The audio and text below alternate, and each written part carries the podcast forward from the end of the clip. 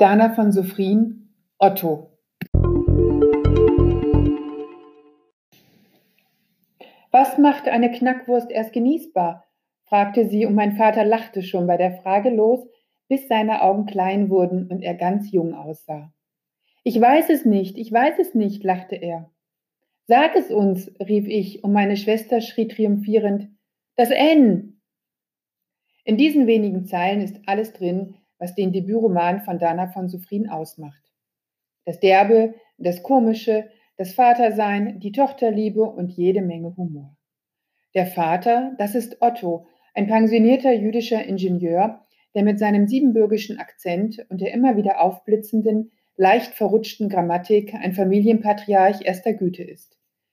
Er ist es, der zu einem der schönsten Einstiege der Literatur inspirierte, der Widmung für alle pensionierten Ingenieure.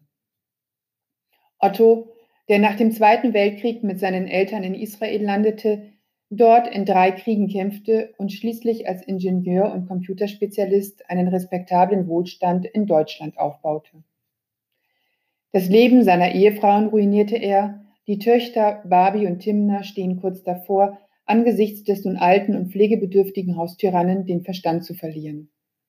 Mehrfach totgesagt, stand Otto immer wieder auf, schlurfte vom Krankenhaus nach Hause und schart seine Töchter um sich, wenn er nicht gerade abwechselnd von Walli aus Ungarn oder Ottler aus Transsilvanien betreut wird, zwei den alten stoisch ertragende Haushaltshilfen, die auch für die Pflege und das Windelwechseln bei Otto zuständig sind.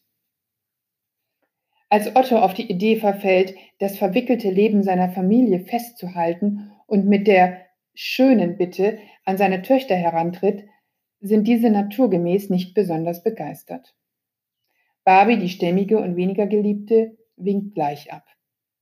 Timna hingegen versucht ihr Bestes, aber die gemeinsame Geschichte strotzt nicht gerade vor Höhepunkten, wenngleich die eine oder andere Anekdote dabei ist. Da Otto beim Erzählen zudem immer wieder den Faden verliert und Timna feststellen muss, dass es ein Unterschied ist, etwas zu erzählen oder es als fesselnde Geschichte aufzuschreiben, kapituliert sie bald vor der Aufgabe. Es ist ein reizender Kunstgriff von Dana von Sophrin, uns die Geschichte von Otto und seinen Töchtern über den gescheiterten Versuch erzählen zu lassen, eine Familiengeschichte aufzuschreiben. Das Ergebnis ist mehr als respektabel.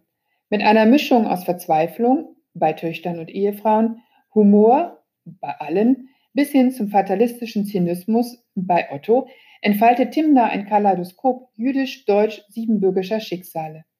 Eine reiche Geschichte, die zusammengedampft auf eine schräge, skurrile und nie so richtig funktionierende Familie für viele Lebenswege des 20. Jahrhunderts steht. Gleichzeitig ist es trotz allen Unbills das liebevolle Porträt eines Vaters, der geliebt und gehasst wird und der die Anstrengung des Altwerdens mit Sarkasmus trägt.